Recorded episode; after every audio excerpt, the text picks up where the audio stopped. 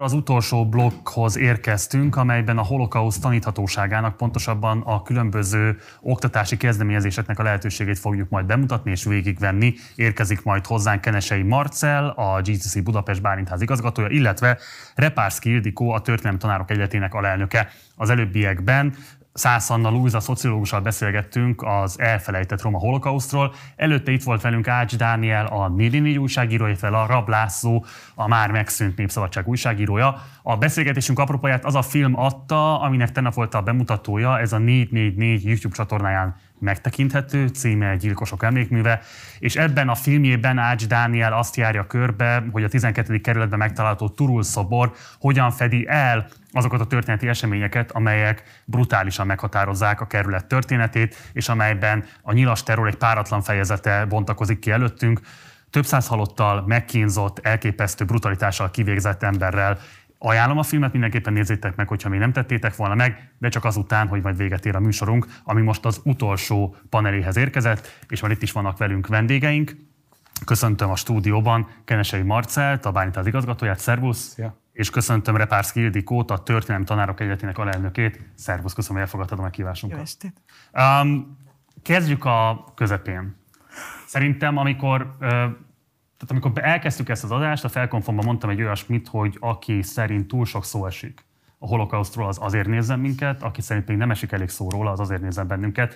Ti mit mondanátok azoknak az embereknek, akik adott esetben kritikusan vetik föl azt, hogy miért kell folyamatosan a középiskolásainkat, általános iskolásainkat olyan történetekkel traktálni, idézőjeles megszólalás, amely az ő megítélésük szerint nem része a magyar nemzeti önazonosságnak. Mit mondanátok nekik, Marcel? Ez egy nagyon érdekes kérdés, ha ma bemész egy középiskolába, és megkérdezed azt, hogy szerintetek túl sok szó van a holokausztról, akkor a legtöbb középiskolás azt fogja mondani, csípőből, hogy fú, túl sok.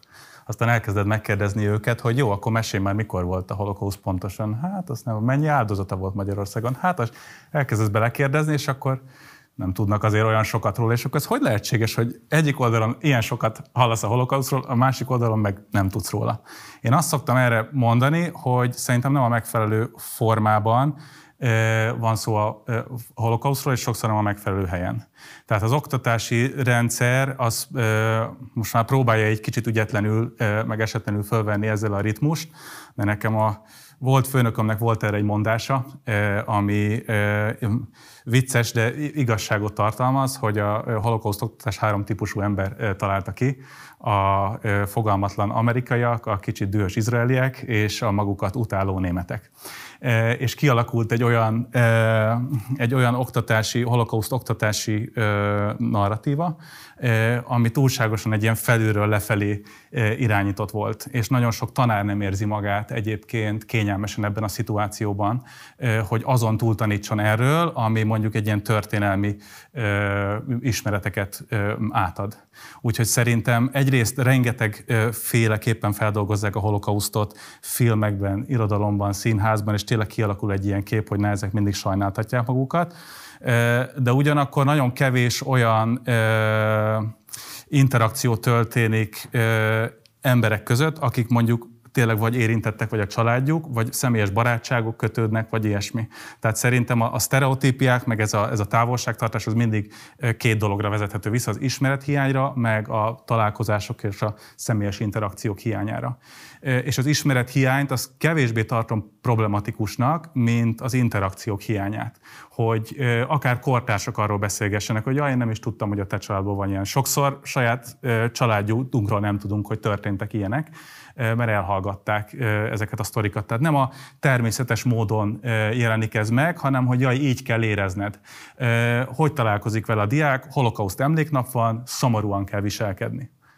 Hát amikor megmondják nekem, hogy szomorúan kell viselkedni középiskolásként, hát el lehet gondolni azt, hogy milyen lesz nekem a természetes reakció erről az egészről teljesen, teljesen elfogadható, hogy ezt el akarja tolni magától egy, egy tínédzser. Nem várhatjuk el azt, hogy ugyanoda helyezkedjen érzelmileg egy középiskolás, akinek ehhez semmi köze, mint olyan, akinek mondjuk a családjában van ilyen. És kicsit mindenki a saját lukába van, és a saját barlangjába ordít, akinek van ilyen a családjába, meg aki ezt átérzi, az fel van háborodva, hogy a másik nem érzi át, a másik meg azok van felháborodva, hogy fel van háborodva, és ez sajnos egy ilyen ördögi köré alakult. Ildikó, te ugye közel 30 évet tanítasz a Fazekas Mihály gyakorló általános iskolás gimnáziumban. A te praxisodban történelemtanárként hogyan alakult a holokauszt taníthatósága? Mik a legfontosabb változások?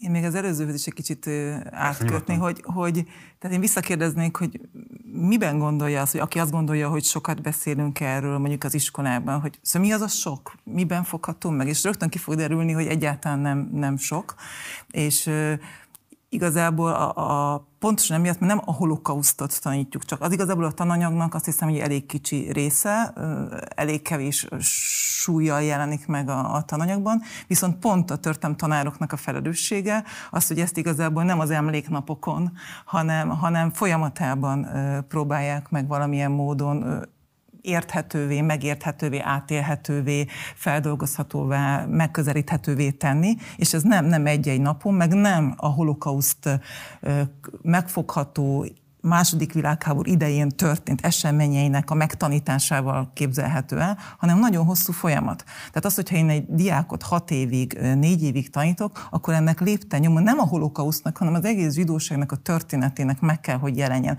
Egy csomó fogalomnak elő kell kerülnie, ennek az egésznek a megértésének a folyamata elő kell kerülni. Tehát ez, ez egy nagyon hosszú módon építkező folyamat, amikor már oda kerülünk, hogy tényleg a holokausztról kell beszélni, akkor egy csomó minden érthetővé, megérthetővé érthetővé. Azonos fogalmakkal beszélünk. Már én most csak belecsapok a lecsóba, és elkezdek beszélni egy holokauszt emléknapon arról, hogy, akkor a gyereket nem fogják érteni, hogy miről van szó, amiről én beszélek, a teljesen más szavakat használunk. Tehát én azt gondolom, hogy ennek csak akkor van értelme, hogyha ezt egy hosszú projektként képzeljük el, és akkor tudunk erről érdemben valamit mondani. Ez az egyik. A másik meg az, hogy ami azt hiszem, hogy közös projektjeink szoktak lenni, hogy tényleg megélhetővé, átélhetővé, emberközpontúvá tenni mindezt a a dolgot, ez nem tananyag. Tehát ez szerintem ez iszonyúan fontos, hogy felejtsük el, hogy ez egy, ez egy tananyag is, nyilván az is, de hogy ezt egészen máshogy kell megközelíteni. És hogy erre egyébként én azt gondolom, hogy a holokauszt emléknap, ami a Magyarországon április 16-a, tehát ez most ugye a nemzetközi emléknap, amelyen ma vagyunk, de hogy a, a, az iskolák az áprilisi napon szoktak ezzel programot szervezni, és annak pont az lenne a lényege, hogy, hogy ne elmondjuk hogy mi történt, meg megkérdezzük, hogy hány, meg számokba, meg adatokba, hanem, hanem olyan programokat szervezünk, amely interaktívá teszi, amely nem feltétlenül konkrétan a, a második világháborús borzalmakat mondja el, hanem akár a zsidóság életéről, a vallásáról, a hétköznapjairól, bármit el tud mondani, annak már van értelme.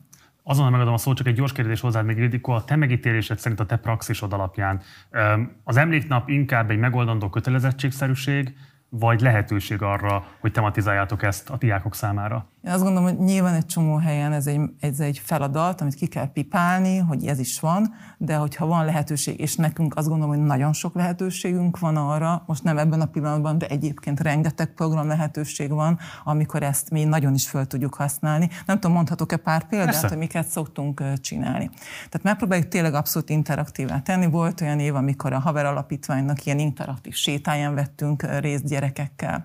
Éveken keresztül mentünk a Teleki Petőfi téren van egy ilyen lakás zsinagóga, egészen speciális, magam az én számomra is egészen kuriózum, és ott nem csak ugye a zsinagógát mutatják be, meg az ottani most is élő életet, hanem ott egy ilyen detektív játékot szerveznek köré, és abban lehetett diákokat vinni, és évekig vittünk oda gyerekeket.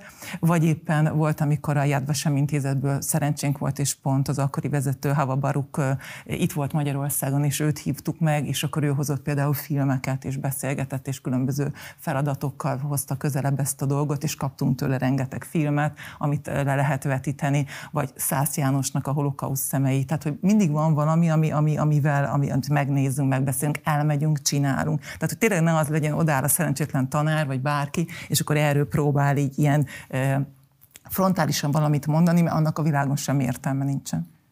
Kérlek, hogy válaszolj, vagy mondd el, ami a fejedben van, Marcel, illetve kérlek, hogy arra is tér majd ki, hogy az általad vezetett intézmény milyen módon tud informális bekapcsolódási lehetőségeket biztosítani, hogy esetlegesen pótolja azt a deficitet, amit egy iskola a saját eszközei alapján nem képes megteremteni, hogy átadja és edukálja a felnövekvő generációkat a holokausztal kapcsolatban. Igen, én, én pár kalapot viselek, úgyhogy erre is tudok Igen. válaszolni, és reflektálni is rögtön egyszerre.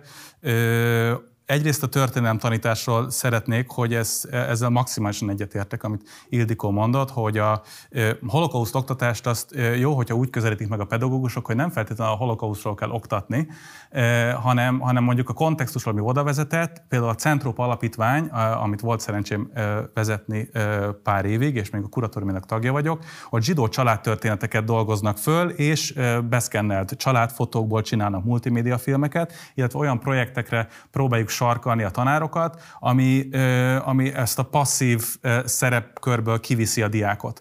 Tehát, hogy csináljon mondjuk egy videót a saját városának, falujának, zsidóságának a történetéről, ami arról szól, hogy hogyan éltek a zsidók, és nem arról, hogy hogyan üldözték őket, vagy hogyan haltak meg.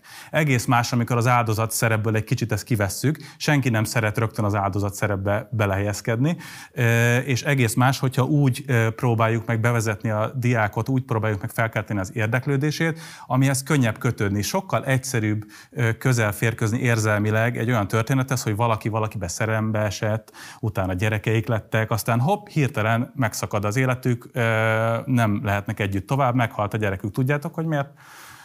Halt meg. Most ez egy kicsit ilyen leegyszerűsítve van, de sokkal egyszerűbb emberi történetekkel azonosulni, mint azzal, hogy valakit vonatra tesznek, gázkamrába küldenek, stb. stb. Tehát amikor, amikor a történelem oktatást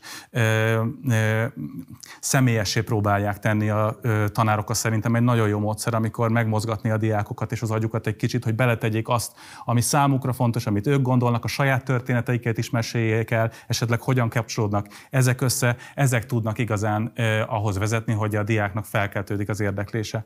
A másik dolog, amit mondani szeretnék, az nem a történelem oktatásról szól, hanem a jelenről hogy itt élünk nagyon sokféle emberek, zsidók, nem zsidók, romák, nem romák, és nagyon kevés lehetőséget ad az oktatási rendszer arra, hogy kitörjünk a saját buborékunkból. Ez gyakorlatilag egy szegregált rendszer, amiben a gyerekek fölnőnek. Nagyon komolyan az, és természetesen alakult ez a szegregáció. Én megválaszthatom, hogy hova küldöm a gyerekeket. Ez a rendszerváltás után egy óriási kuriózum volt, hogy választhatok iskolát, de ennek megvannak a negatív hatásai is. Én egy zsidó iskolában érettség érettségiztem, és bár voltak ott nem zsidók is, de azért egy eléggé buborékban nőttem föl. Nagyon fontos az, hogy lehetőséget adjunk már az oktatási rendszerben arra, hogy találkozunk olyanokkal is, akik nem, a, nem, nem olyan környezetben nőnek föl, nem olyan szociokulturális környezetben, mint mi.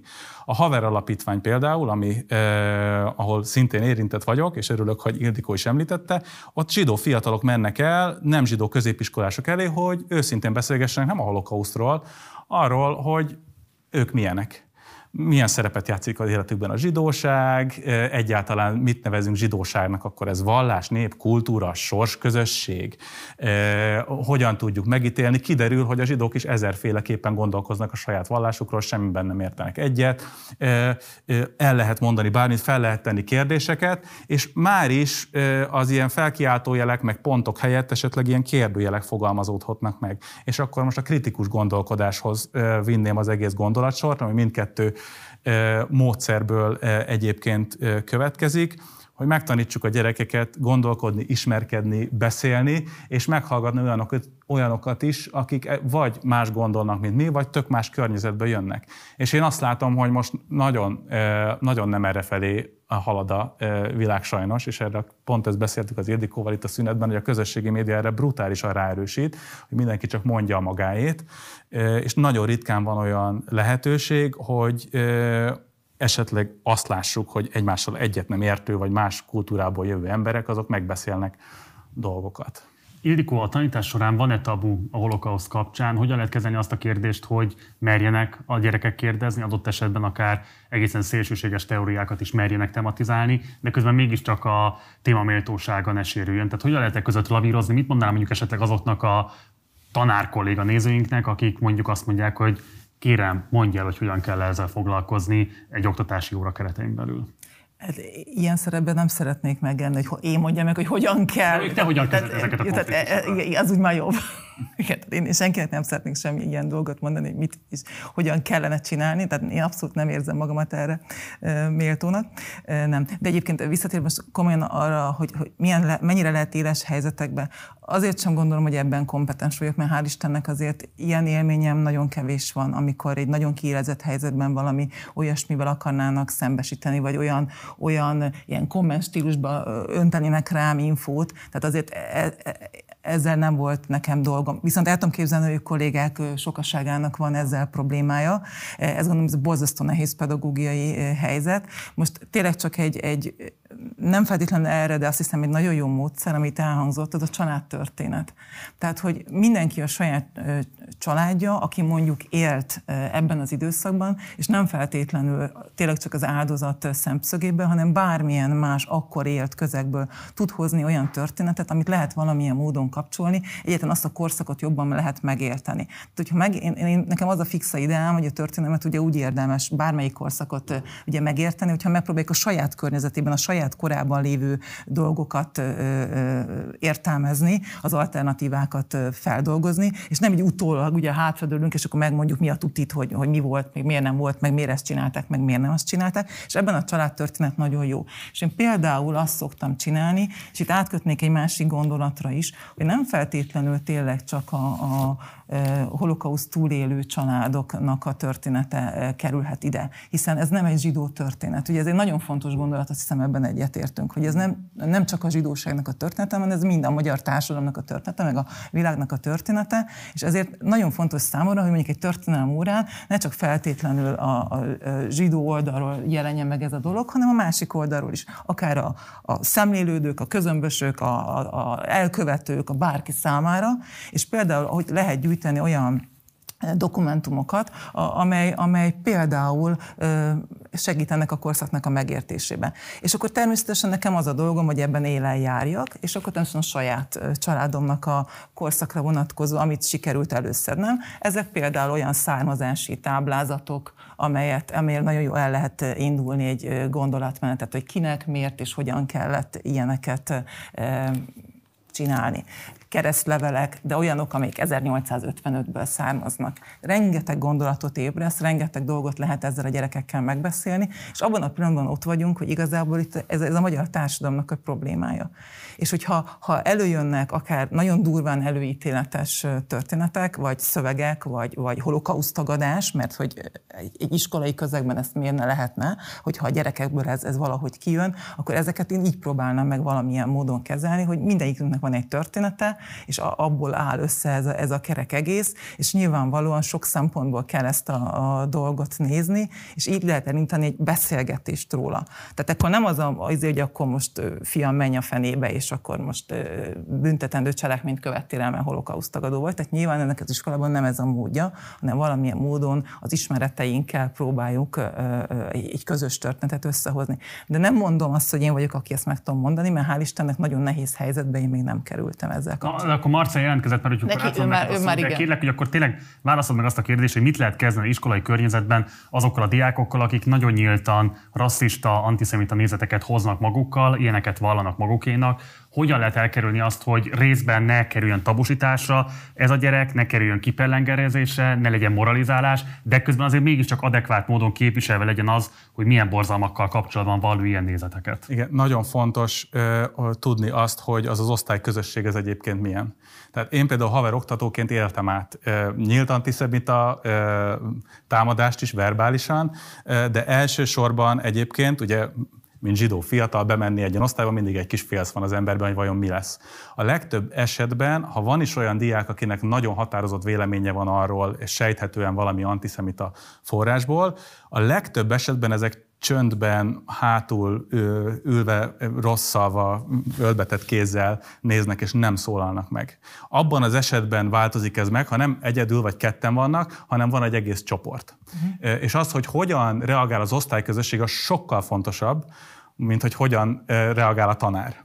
A tanár persze nagyon sok módon tudja irányítani ezt a folyamatot, és az osztály az egy ilyen hosszú távú folyamat szerintem inkább, hogy hogyan tudja alakítani ezt a, egy beszélgetés alatt ugye nem lehet, erre mondjuk építkezni lehet.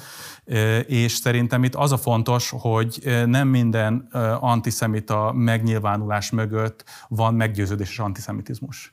Ez egy dolog, amit én megtanultam, hogy még akkor is, amikor mondjuk kérdezünk olyat, hogy mi jut eszedbe először arról, hogy zsidó. És mondanak nagyon durva dolgokat, amitől simán meg lehetne sértődni.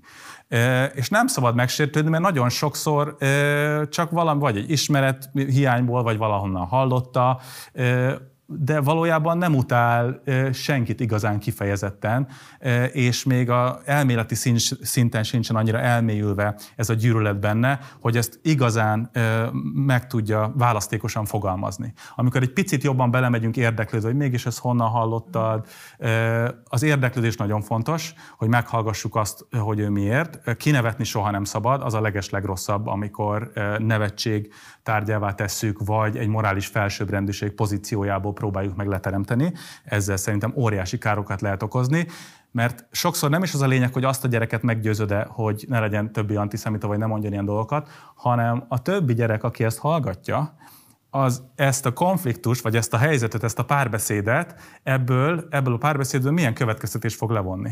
És hogyha én emberi módon, civilizált módon reagálok rá, meghallgatva az ő véleményet, és egyébként elmondva, hogy engem ez egyébként és lehet, hogy nem ennek szánod, de engem nagyon sért az, amit mondasz az alábbiak szerint, akkor sokkal nagyobb esély van rá, hogy jobban fognak szimpatizálni egy olyan narratívával, ami, ami egy intellektuálisabb irányba megy át, nem pedig ebbe a neveket, címkéket adó narratívába. És bocsáss meg, szerinted akkor, amikor nincs az oktató olyan személyes érintettséggel felvértezve, mint amiről te most beszámoltál, ott mivel élhet? Mert hogy te most a személyes példáddal, a személyes megéléseddel és érzelmeiddel tudtál élni, élni. Mivel élhet egy olyan oktató, akinek ilyesmi nem áll rendelkezésére? Meghívhatja a haver alapítványt a iskolába egyrészt, de szerintem vannak különböző módszerek, tehát a, vannak olyan oktatási anyagok, amik segítenek abban, hogy egy kicsit személyessé tenni a dolgot, még hogyha nem is tudnak oda citálni mondjuk egy zsidó vagy egy roma fiatalt, akkor is tudnak olyan közeget teremteni, ami sokkal inkább ebbe az irányba megy el. A legautentikusabb persze az, hogyha tudnak találkozni, de azért szerintem rengeteg olyan módszer van, ahol legalább el lehet indítani valamit a gyerekekben, és a tanárnak a legnagyobb kihívás az az, hogy felkeltse az érdeklődést. És itt is az a lényeg, hogy megpróbálja felkelteni az érdeklődést, vagy, vagy egy multimédiás anyaggal, vagy egy olyan projekttel, ahol a saját